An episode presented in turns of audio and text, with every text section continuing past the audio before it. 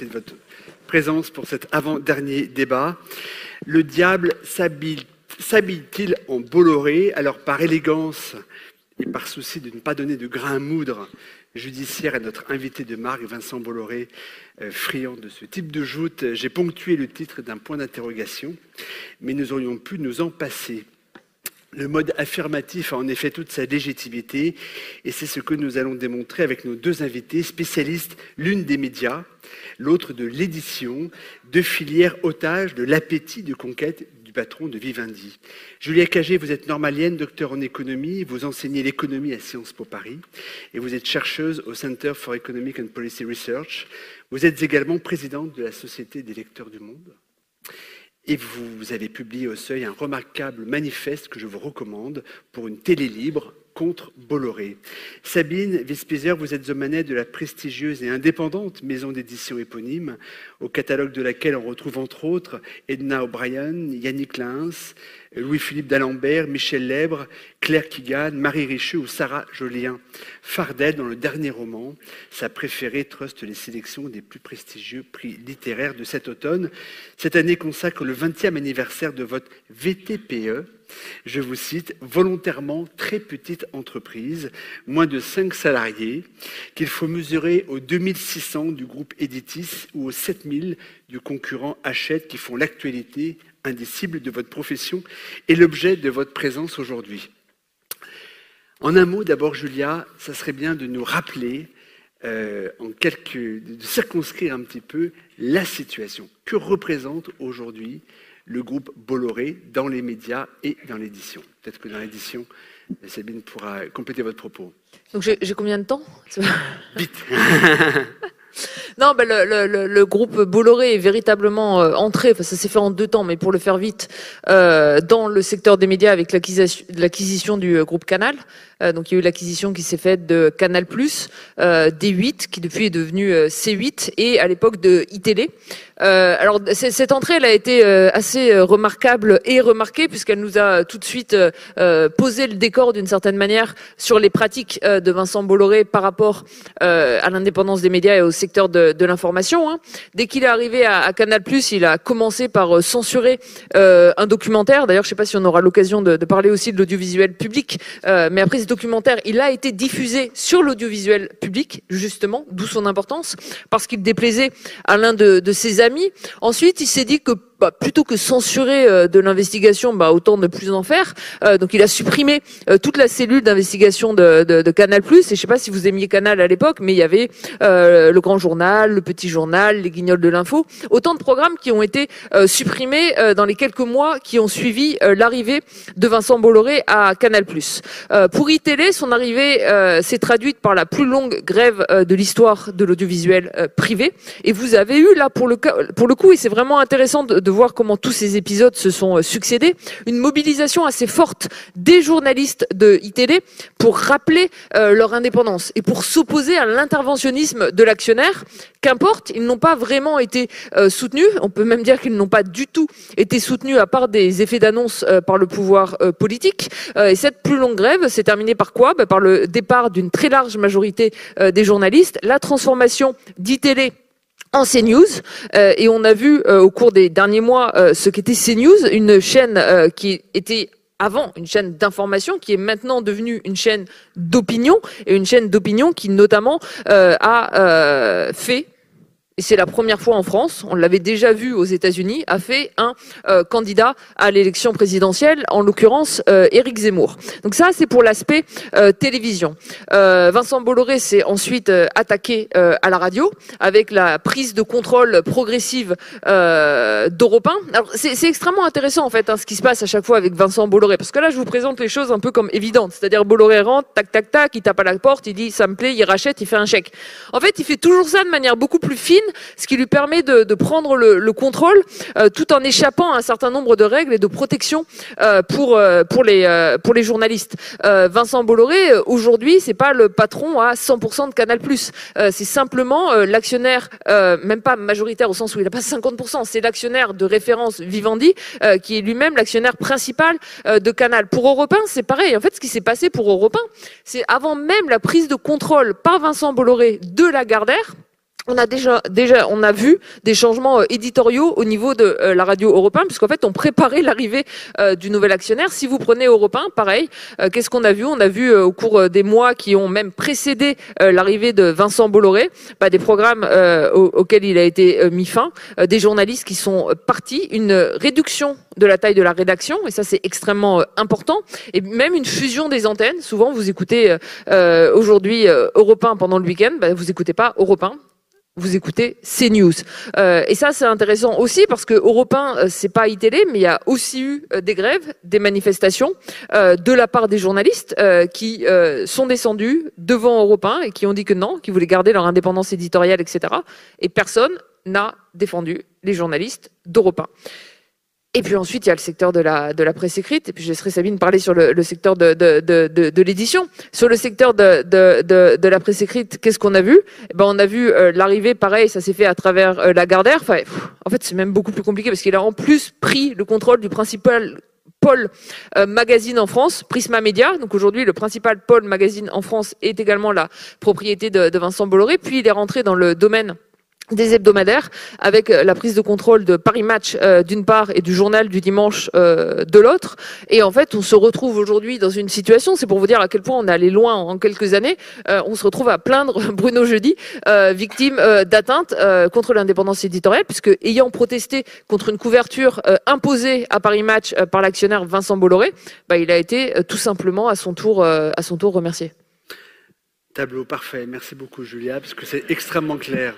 Et effectivement, il y a beaucoup d'anecdotes. Hein. Euh, il y a la, couverture euh, de ce cardinal, le cardinal Sarah, il y a euh, l'interview de Valérie Pécresse placardisée, il y a beaucoup d'autres choses justement dont on pourrait parler qui témoignent justement de cette radicalisation hein, du positionnement éditorial. J'aimerais également ajouter que ce qui qualifie particulièrement la, stratégie de Vincent Bolloré dans les médias, c'est de réduire drastiquement le nombre de journalistes et de, leur, de les remplacer sur des plateaux de pseudo-experts qui coûtent bien sûr rien.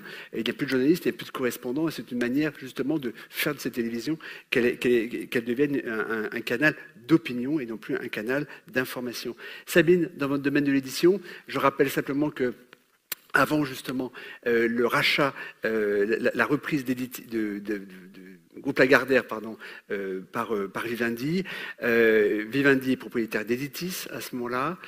Il rachète Lagardère, il se retrouve propriétaire d'Achète. Pendant des mois, il envisage justement le mariage de ces deux grands groupes qui auraient en fait constitué quasiment une, situation monopolistique en France. Et finalement, il annonce au mois de juillet, parce que les autorités de la concurrence euh, les, obligent, les contraint, euh, il se sépare d'Editis pour euh, récupérer Hachette, qui est le numéro 3 mondial.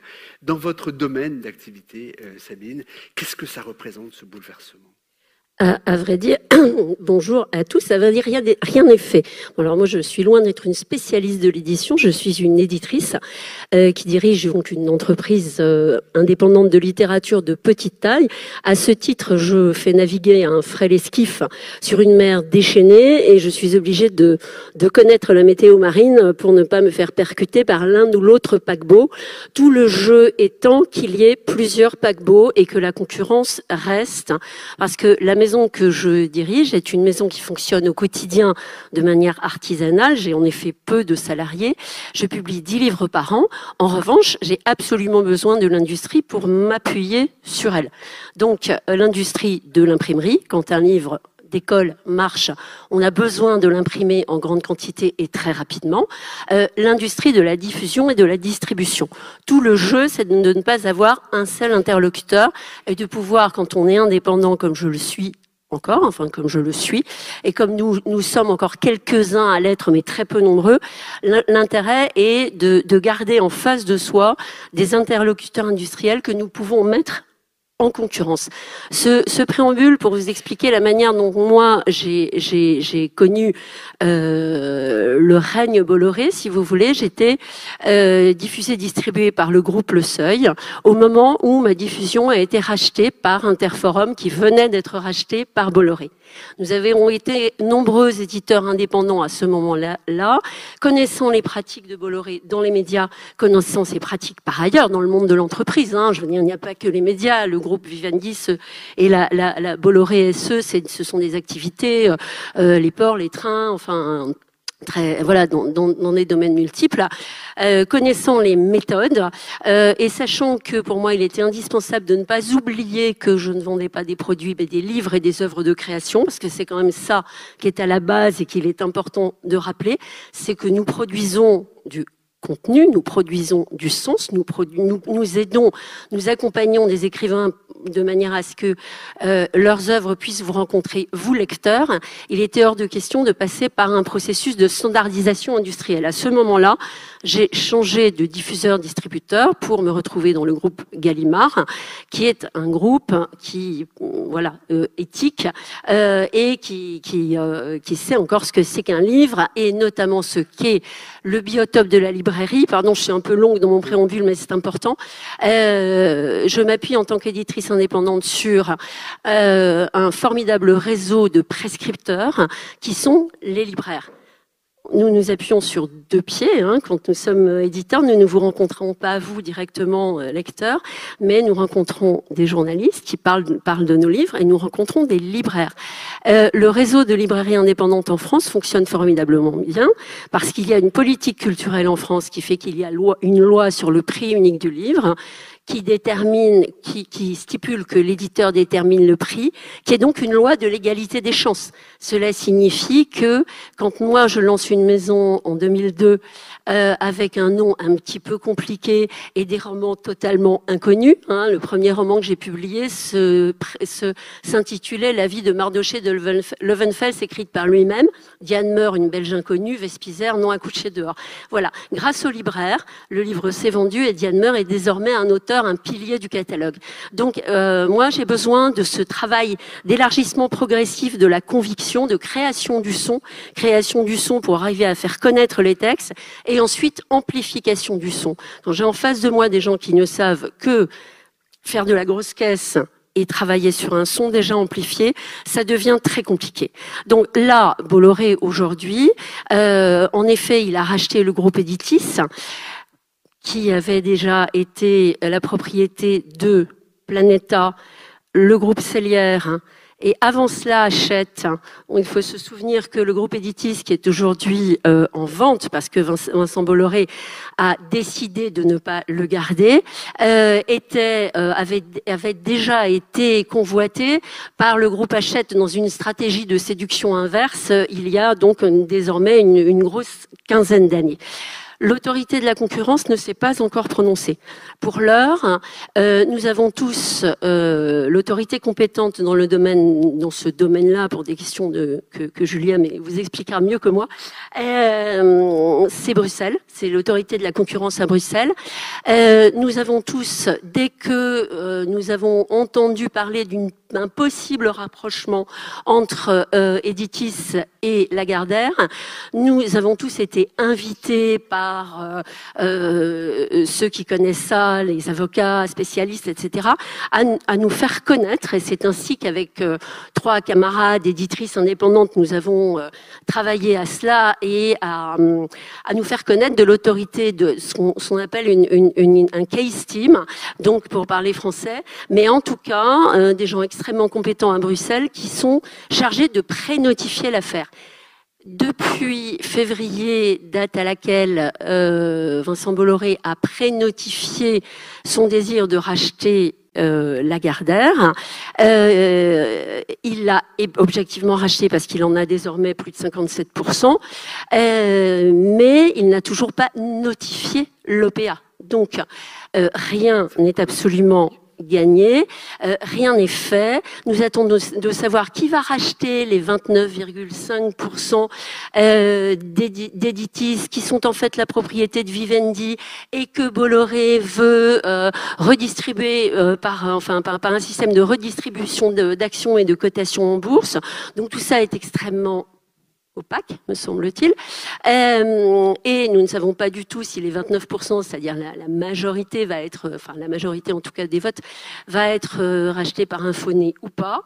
Et après, évidemment, nous restons extrêmement vigilants parce que l'idée a été instillée dans l'air hein, que ce serait tellement formidable, formidable d'avoir un monopole de l'édition à la française. Euh, sauf que pourquoi? Une question justement, Sabine. Euh, avec Julia, on voit très bien, elle, expliquait justement la situation dans, les médias, on voit très bien ce que Vincent Bolloré fait des médias en termes de contenu éditorial, en termes d'indépendance des idées, de liberté, de, de pluralité justement d'expression. En quoi, dans votre domaine, la présence, justement, l'implication de Vincent Bolloré pose problème. Alors, on a, pour ceux euh, qui sont un petit peu avertis, on a en tête euh, les interventions, par exemple, du président Sarkozy euh, récemment à l'égard et de la directrice générale de Fayard, puis du président du PDG de Grasset, pour exercer une véritable, mais c'est même pas une pression, c'est un véritable chantage, en fait, sur leur liberté de, de décider, d'arbitrer au sein de leurs propres entreprises. Mais au-delà de ça, est-ce que ça fait peser une réelle euh, inquiétude sur la liberté après de créer et d'éditer lorsqu'on sera pour, ceux qui sont dans le groupe. Je, crains que Bolloré n'ait pas inventé la concentration et qu'en l'occurrence, dans le domaine de l'édition, oui, certes, il y a déjà des, manifestations de, prise de, pouvoir idéologique, c'est certain, mais euh, pour l'heure, euh, je me bats et nous nous battons sur un plan strictement industriel. C'est-à-dire que euh, nous voulons, je veux éviter qu'il y ait en face de moi un interlocuteur qui ait le monopole sur l'ensemble du marché. J'ai parlé de distribution. Hein. Euh, la distribution, c'est euh, ce qui permet au livre, quand vous le commandez chez vos libraires, euh, que vous, ce qui, ce, qui, vous permet à vous de récupérer les livres.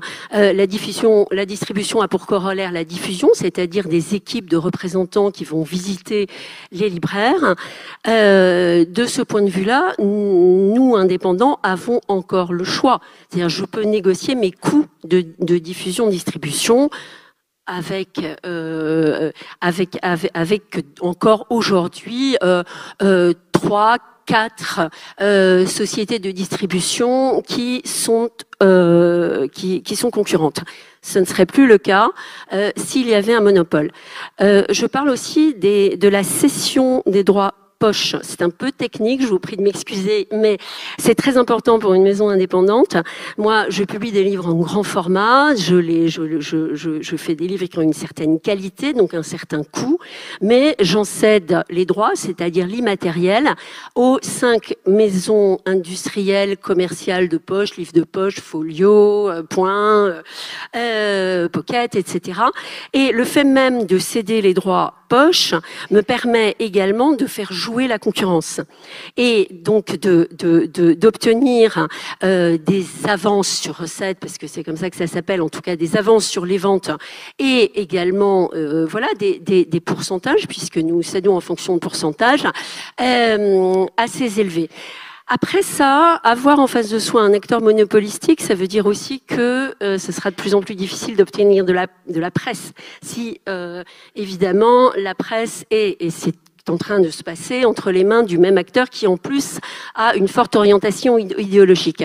Euh, après ça aussi, il y a une inquiétude euh, parce que euh, la maison Editis, qui est la propriété de Bolloré, mais qui sera la propriété de quelqu'un d'autre, mais euh, le jour où Bolloré aura vraiment notifié son achat de la Gardère, euh, nul ne l'empêchera d'acheter non plus des plateformes cousines, ce qu'il a déjà fait. Je parle de production cinématographique euh, je parle de publicité, je parle de salles de spectacle, etc. Il faut rappeler d'ailleurs, moi, que Vivendi est aussi propriétaire d'Avas.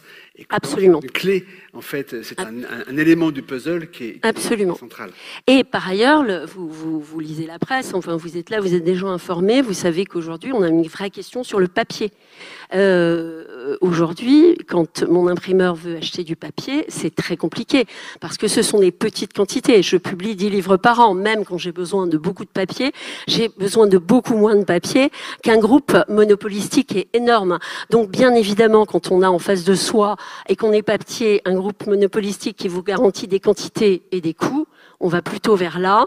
Et euh, l'indépendance petit à petit, en tout cas, les maisons plus petites, mais qui sont les maisons où se où se niche en tout cas la recherche et la création, euh, risque d'être mise à mal. Je ne dis pas que nous faisons mieux notre travail que des éditeurs dans les groupes, mais en tout cas nous avons la liberté de le faire comme nous le souhaitons. Et nous sommes surtout, et ça c'est très important, et je pense que c'est la chose la plus importante dans le domaine de l'édition, euh, mon allié principal, c'est le temps. C'est le temps long. Euh, le, le, corollaire, le de l'industrie, c'est la rentabilité immédiate et le temps court. Alors justement, j'allais venir, Julia, je vous faire réagir à ça parce que on voit bien, Sabine travaille comme un artisan. Elle a fait le choix de travailler à son rythme, de produire, de fabriquer les produits qu'elle souhaite. Et finalement, le message que renvoie euh, Vincent Bolloré, c'est qu'il n'y a pas d'avenir pour les artisans. Il n'y a pas de place pour les artisans. Il n'y a de l'avenir que pour les disciples du grand, du gros, du, rapide, du vide, de l'immédiat. C'est un symptôme finalement beaucoup plus large du fonctionnement euh, aujourd'hui contemporain du, libéralisme euh, Il y a quand même deux responsables ici. Hein. Il y a, euh, vous dites le message que renvoie Vincent Bolloré. Il y a une responsabilité Vincent Bolloré dans son rapport aux médias et dans son non-respect de l'indépendance, dans son non-respect de la notion même d'information. Et ça, ça se voit vraiment avec le fait qu'à chaque fois qu'il touche à une rédaction, il la vide de ses journalistes. dans son non-respect de l'indépendance éditoriale également dans, dans, dans, le monde de l'édition. Là, on l'a vu, on aurait pu citer l'exemple de Guillaume Meurice, euh, qui sort un, dictionnaire où il y a deux blagues qui plaisent pas à, Bolloré. L'auteur est payé, hein. euh, il, a, eu ses avances, le, livre est prêt, les éditeurs ont bossé. En fait, il est prêt à détruire de la valeur pour mener son combat idéologique. C'est ça qui est extrêmement effrayant d'ailleurs chez, chez Vincent Bolloré et chez des acteurs qui ont une telle assise financière. C'est-à-dire que la bataille idéologique, la bataille des idées qui est menée euh, par Bolloré, en fait, il, est prêt à y sacrifier des ressources. C'est pas simplement un pari capitalistique. Euh, ce qui, enfin, moi, la, manière dont je lis en partie ce qui s'est passé chez euh, Hachette et par exemple, puisque vous mentionnez euh, Sophie de Closet chez chez Fayard, pour reprendre en main une maison d'édition et le contrôle sur une maison d'édition, il, il, est prêt en fait à la vider de ses auteurs. C'est-à-dire que depuis que Sophie de Closet a quitté Fayard, vous avez les principaux auteurs en termes de rentabilité, que ce soit les romanciers, que ce soit même Michel Obama qui sont partis avec l'éditrice qui a été euh, virée parce qu'elle ne plaisait pas à Vincent Bolloré, comme Arnaud Nourri, avant même finalement le rachat, avait dû partir parce qu'il s'était opposé à l'idée d'un rachat par Bolloré. Donc en plus, il y a vraiment cette idée, c'est pas grave, on va détruire de la valeur à partir du moment euh, où cette valeur potentiellement ne correspond pas à un agenda idéologique. Donc il y a une partie de responsabilité qui est du côté de Vincent Bolloré. Ensuite, l'autre de responsabilité, elle est où? En fait, j'ai envie de dire qu'elle est double. La première, c'est la, responsabilité politique. C'est les politiques qui laissent faire, qui n'interviennent pas, qui ne protègent pas les journalistes. Euh, ce qui s'est passé à ITD, je ne sais pas si vous vous souvenez, mais quand euh, il y a eu la grève à ITD, on a eu une discrète intervention de la ministre de la Culture euh, d'alors, qui s'appelait Fleur Pellerin, et qui a dit ah on va faire une loi. Alors d'ailleurs on avait appelé ça la loi anti-Bolloré euh, pour protéger dans le futur l'indépendance des journalistes. Je ne sais pas si vous l'avez vu passer la loi, euh, mais moi pas vraiment. En fait, pour être tout à fait honnête, si il y a un bout de loi qui est passé, mais où en fait il y avait absolument aucune protection réelle pour les journalistes, ce qui fait qu'ensuite on a pu voir ce qu'on a vu à Europe 1, au JDD, à Paris Match. le politique est responsable sur les médias. Je veux dire on n'a jamais euh, revu les règles euh, sérieusement qui encadrent la concentration dans les médias en France depuis 1986. la dernière fois qu'on a régulé, et en fait c'est même pas 1986, parce que 1986, c'est une loi qui déconstruit entièrement la régulation mise en place en 1984 par la majorité socialiste. Euh, donc ça va faire quasiment 40 ans qu'on n'a pas régulé la concentration dans le secteur des médias. On a aujourd'hui une loi en France qui définit les seuils de concentration dans les médias au niveau national et uniquement pour ce qu'on appelle la presse quotidienne d'information générale. Et vous n'avez pas le droit d'avoir plus d'un certain pourcentage de la diffusion euh, de la presse d'information quotidienne générale sur un territoire. Ce qui veut dire qu'en fait, aujourd'hui, dans les seuils de concentration en France, Paris Match et le JDD, ça n'entre pas en compte. On a des règles de concentration qui s'appellent le 2 sur 3. Alors déjà, 2 sur 3, il y a un petit problème. C'est en termes de support, qui disent qu'on peut pas avoir plus de 2 sur 3 des supports papier, télé, radio. Premier problème, normalement, il devrait y en avoir un quatrième qui s'appelle l'Internet, enfin, sauf si on a loupé un petit virage. Euh, mais même, en fait, si on considère que ces deux sur trois-là, bah, Bolloré n'est pas concerné. Mais... Attendez, CNews, Européen, JDD et Paris. Bah oui, mais sauf que le 2 sur 3, c'est pareil. C'est que sur la presse quotidienne. Donc, le JDD et le Paris Match, c'est pas régulé par la loi de 86. Donc, en fait. ça l'ARCOM aujourd'hui? Je, vous pose la question, parce que quand on regarde notamment euh, euh CNews, la, ce qu'est devenu cette chaîne, vidée de ses journalistes, mm. la confessionnalisation aussi de la chaîne, notamment le dimanche, ça pose des questions, puisqu'au départ, on imagine que les critères à partir desquels on octroie un canal pour une chaîne d'information continue doivent répondre justement à, des codes, à des, critères, à des exigences. C'est pour ça que je pense qu'il y a une énorme responsabilité politique. En, gros, on a euh, en France une limite à ce qu'on peut faire en termes de régulation des médias, ce qui s'appelle la liberté euh, d'entreprendre. Euh, si quelqu'un veut créer un journal et avoir entièrement la main et l'écrire même tout seul sur la ligne éditoriale de la première à la dernière page, il a le droit de le faire. Ok. Sauf qu'on a deux outils qui nous permettent d'intervenir et de réguler le secteur des médias. Un, les aides à la presse. Les aides à la presse, c'est pas quelque chose qui vient automatiquement. Pourquoi on a mis en place des aides à la presse? Parce qu'on considère que les médias produisent un bien public et que ce bien public, justement, il faut le sortir de la pure logique du marché. Donc c'est normal qu'il bénéficie du soutien de l'État.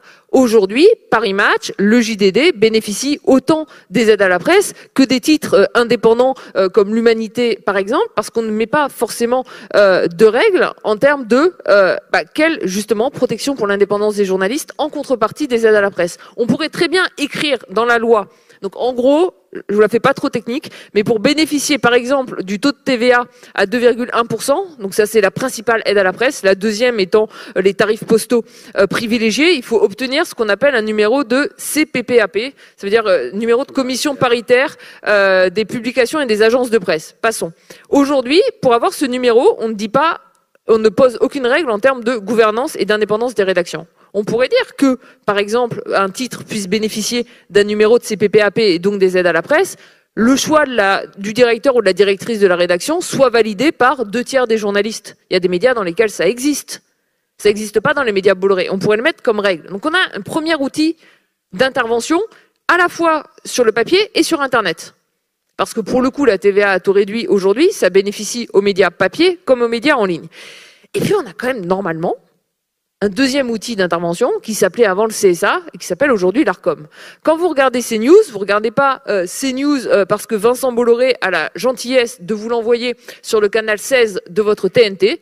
Vous regardez CNews parce qu'il y a un bien public qui s'appelle les fréquences hertziennes qui ont été données gratuitement. Ça, c'est extrêmement important de souligner gratuitement à Vincent Bolloré pour qu'il puisse diffuser CNews. Normalement, ça, ça va avec des contreparties. Il y a un cahier des charges qui fixe un certain nombre de contreparties entre le CSA aujourd'hui Arcom et ce qu'on appelle les éditeurs, euh, techniquement les éditeurs étant les patrons des chaînes. Et clairement, aujourd'hui, ces cahiers des charges, un, ils sont beaucoup trop légers, et deux, l'ARCOM, je pense que c'est une double responsabilité, je pense que deux, l'ARCOM, d'une part, part n'a pas euh, suffisamment les moyens, y compris législatifs, de mieux réguler les chaînes, et ça se voit d'ailleurs parce qu'à chaque fois qu'ils poussent un peu euh, le, bouchon plus loin en termes de sanctions pour essayer de reprendre le contrôle, ils sont censurés derrière par le Conseil d'État. Et puis trois, je pense que l'ARCOM ne prend pas toujours l'ensemble de ses responsabilités, notamment sur CNews, parce que pour le coup, sur CNews, vous avez Vincent Bolloré lui-même, dans le texte, qui reconnaît que CNews est devenu une chaîne d'opinion et n'est plus une chaîne d'information. Bon, on n'a pas vraiment besoin qu'il le reconnaisse, il suffirait de regarder ces news pour. Mais lui-même le reconnaît, alors qu'aujourd'hui, dans la convention qui lie le CSA à l'ARCOM, c'est marqué que c'est une convention qui a été donnée pour faire une chaîne d'information. Et donc c'est vrai que c'est quand même assez euh, dommageable le fait que personne n'aille mener ce combat, que ça soit l'ARCOM ou que ça soit. On est censé avoir une ministre de la Culture, je vous assure, qui n'est pas là que pour supprimer la redevance. Euh, et la ministre de la Culture, depuis qu'elle a été nommée, ça fait quand même quelques mois, elle ne s'est jamais exprimée sur ces sujets. On va parler de la redevance d'ailleurs parce que c'est tout à fait symptomatique également. L'une des logiques d'un groupe comme Bolloré, c'est de rationaliser au maximum les coûts hein, pour faire ce qu'on appelle des économies d'échelle. Est-ce que dans votre activité, dans votre métier, Sabine, il y a le risque que cela débouche sur une standardisation de l'offre, une uniformisation de l'offre, alors que le principe même de l'offre éditoriale dans le monde de l'édition, c'est la singularité? La singularité et c'est la, et c'est la diversité. Bien sûr qu'il y a un risque. Il y a un risque qui est, euh, je le répète, une fois de plus, celui de l'industrie. Euh, le corollaire de l'industrie, c'est effectivement la rentabilité immédiate euh, et le temps court. Ce que c'est très bien faire l'industrie, c'est cloner. Et ce que c'est très bien faire l'industrie, ce sont des études de marché. Euh, moi, je travaille exactement de manière inverse, c'est-à-dire comme un galeriste qui découvre une œuvre et qui essaie de la faire découvrir au public le plus large possible. Là, on est dans, dans une mécanique totalement inverse. Et le risque, évidemment, c'est la standardisation. Alors, euh, Julia parlait de destruction de la valeur, c'est tellement juste. C'est-à-dire qu'on est prêt, en effet, à vider une maison de son sens premier, c'est-à-dire du talent d'une éditrice et du talent d'écrivain, euh, pour en faire quelque chose qui est une sorte de coquille de noix vide.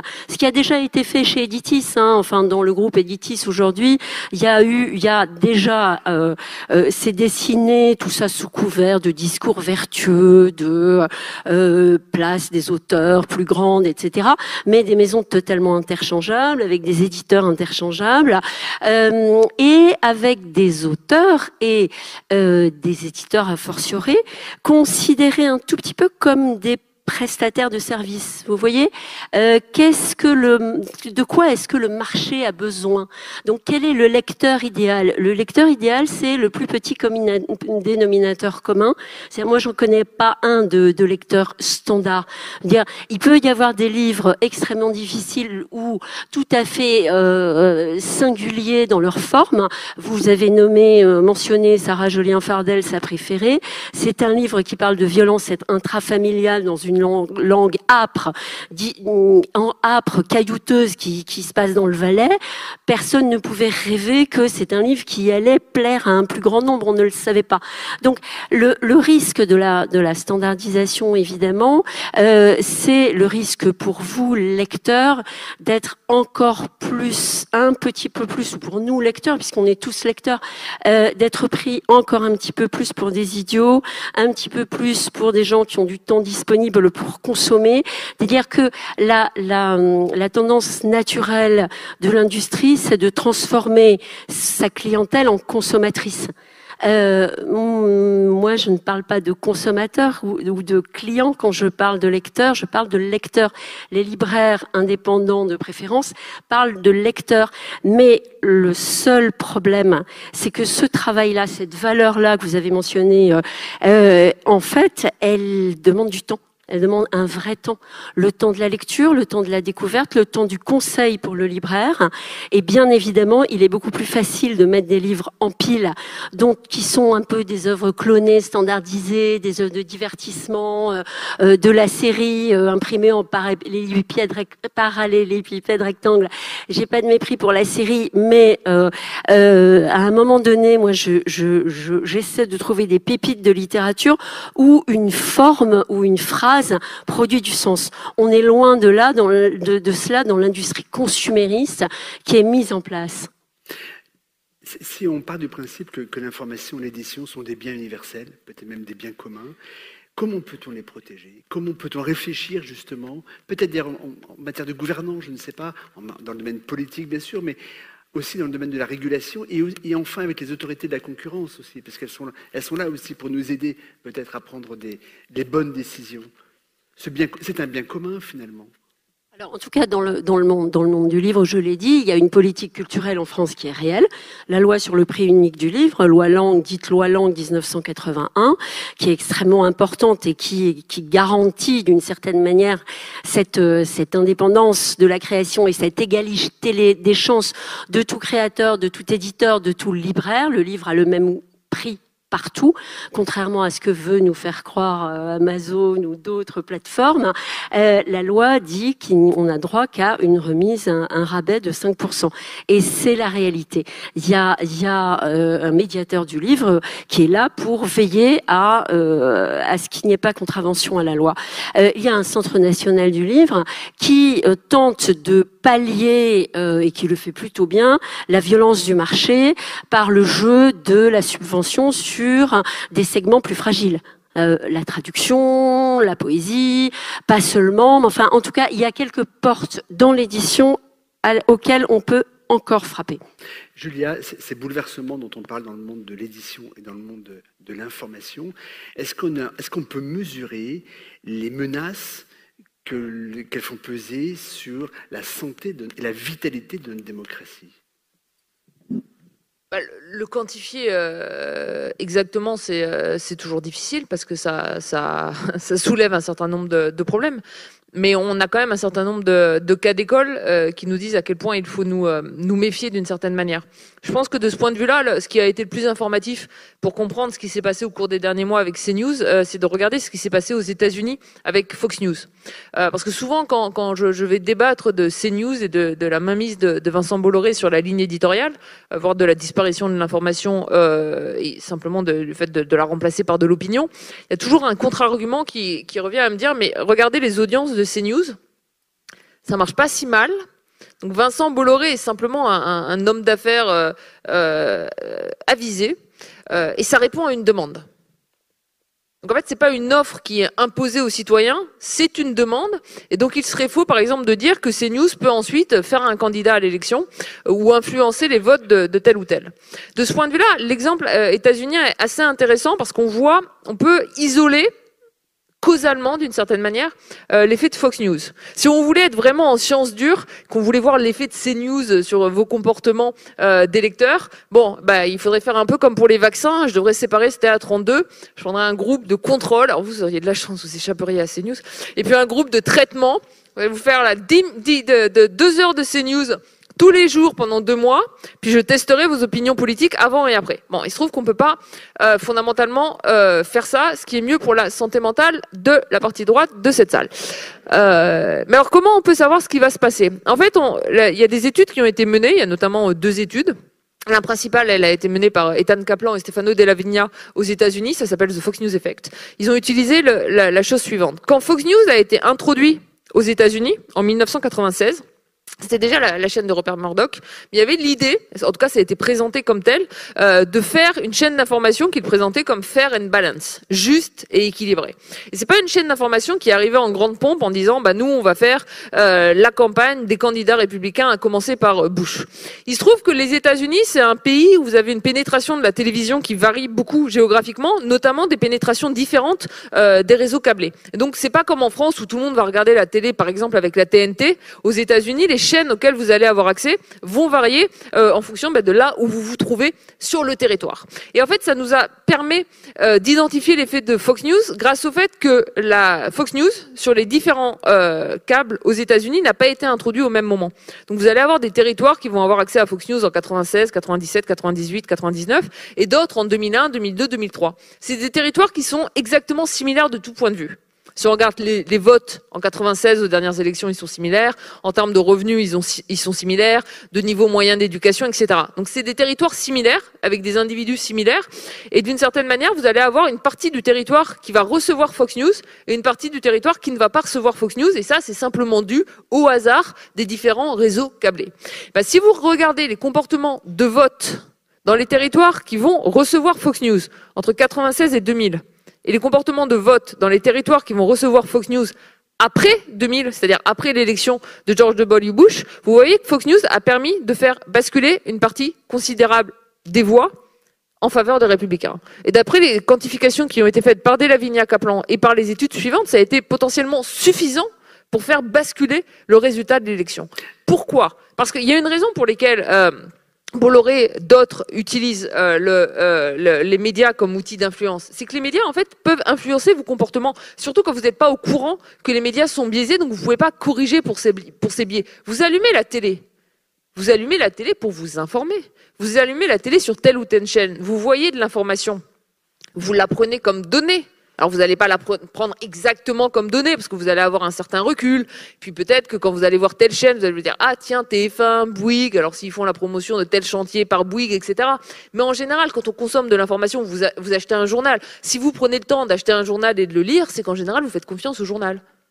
Donc si vous êtes confronté à cette nouvelle chaîne d'information en continu, à l'époque il y avait CNN, paf, il y a Fox, et vous commencez à regarder Fox, vous n'allez pas vous dire tout ce qu'on me dit sur Fox, c'est pour faire de euh, la politique pro-républicaine, vous allez la regarder comme une chaîne d'information en continu qui est censée vous informer. Et bien ça, ça influence vos comportements en tant qu'électeur. Et c'est un peu ça aussi qu'on a vu avec CNews. Là, vous parlez des États-Unis. J'aimerais qu'on aille bien plus près de chez nous, en Italie.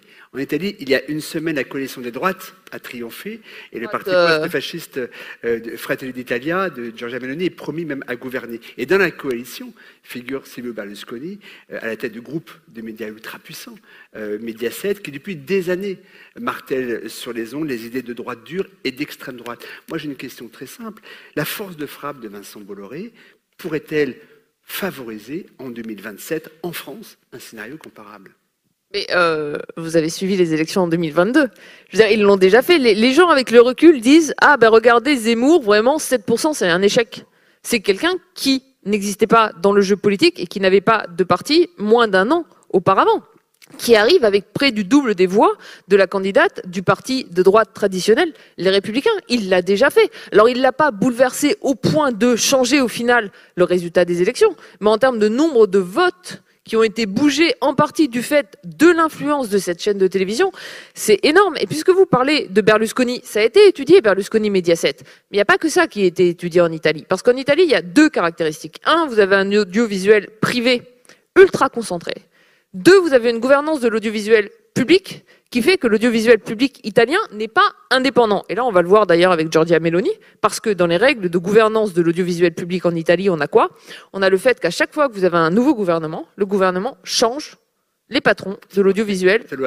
Public. d'il y a- d'il y a 40 ans. Voilà. Donc en fait, ça veut dire quoi? Bah, Ça veut dire que quand c'était Berlusconi au pouvoir, la télé publique était très pro Berlusconi et que maintenant elle va être très pro euh, Giorgia Meloni. Et je fais le parallèle entre la situation en Italie et la situation en France, puisque vous faites le euh, parallèle entre ce qui vient de se passer en Italie et ce qui pourrait arriver en 2027 en France. Euh, donc en France, il y a la question Bolloré dans le secteur des médias. Et puis il y a la question de l'audiovisuel public. Jusqu'en juillet dernier, je ne dis pas qu'on avait un audiovisuel public parfait. Mais on avait un audiovisuel public avec une gouvernance bien meilleure et bien plus indépendante qu'en Italie. Loin d'être parfaite, on fait mieux ailleurs, la BBC fait mieux en termes d'indépendance. Et avec un financement qui était un financement affecté. C'est-à-dire qu'on payait la redevance, qui a plein de défauts, il faudrait l'améliorer. Mais on payait la redevance et ce financement affecté allait financer l'audiovisuel public, ce qui permettait d'éviter une prise de contrôle du gouvernement sur l'audiovisuel public. Depuis le mois de juillet, on n'a plus de financement affecté pour l'audiovisuel public. On nous avait dit qu'il y aurait une fraction de TVA TVA, jusqu'en Sans- 2024. sans définir la fraction. Et aujourd'hui, c'était dans la lettre A. Alors la lettre A, c'est pas ma lecture préférée, mais c'était quand même dans la lettre A où, a priori, la ministre de la Culture a affirmé que, à partir de 2025, l'audiovisuel public serait financé sur le budget de l'État.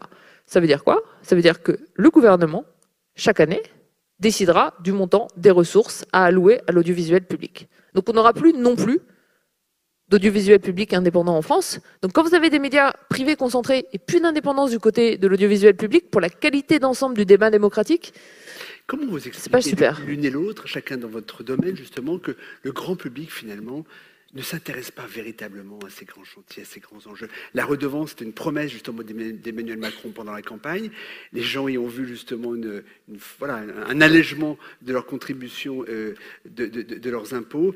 Et pourtant, vous communiquez, bien d'autres communiquent sur les effets absolument délétères, justement, de cette, de cette remise en question, de cette remise en cause. Et vous-même aussi, Sabine, dans votre domaine. Mais finalement, euh, finalement, on se, tait, globalement. Ben, c'est- bien normal. Là, on vous parle de choses assez théoriques euh, qui ne vous touchent pas au quotidien. Pour que ça vous touche au quotidien, alors dans les médias, c'est plus immédiat, hélas, mais dans l'édition, c'est beaucoup plus lent. Je, disais que notre allié principal dans, l'édition était le, temps long. Je, vous donne un exemple. Euh, nous accueillons souvent le, le meilleur, mais aussi le pire des États-Unis. Euh, Fox News, CNews, tout ça. Euh, il se trouve que aux États-Unis, euh, le, la destruction de, du paysage éditorial et de la bibliodiversité a eu lieu il y a bien longtemps, il y a plus de 20 ans, euh, de par une concentration absolument excessive. Quelqu'un qui euh, avait une merveilleuse maison euh, indépendante, Pantheon Bo- Books, euh, a- qui a été racheté, a écrit un livre, euh, l'édition sans éditeur. 1999, paru aux éditions de La Fabrique. Ce quelqu'un, c'était André Chiffrine, fils par ailleurs du fondateur de la Pléiade, Jacques Chiffrine, donc euh, personne du livre à tout le moins. Et euh, quand on m'interroge sur la concentration dans l'édition, souvent il m'arrive de montrer la, table des matières du livre d'André Chiffrine en disant, ben voilà, le programme il est là, euh, c'est ce qui va se passer, c'est-à-dire destruction de la valeur, suppression dans les maisons ce qui coûte cher, c'est-à-dire, bon, d'une part, les correcteurs, ça sert à quoi ces types qui lisent toute la journée en mettant des signes cabalistiques en marge? Si le livre paraît avec quelques fautes, c'est pas très très grave. Euh, ensuite, suppression des éditeurs. Hein, l'édition sans éditeur, c'est quoi ces gens qui passent leur journée au café à parler avec des auteurs, à aller déjeuner et euh, à lire des manuscrits? Ça n'a aucun sens.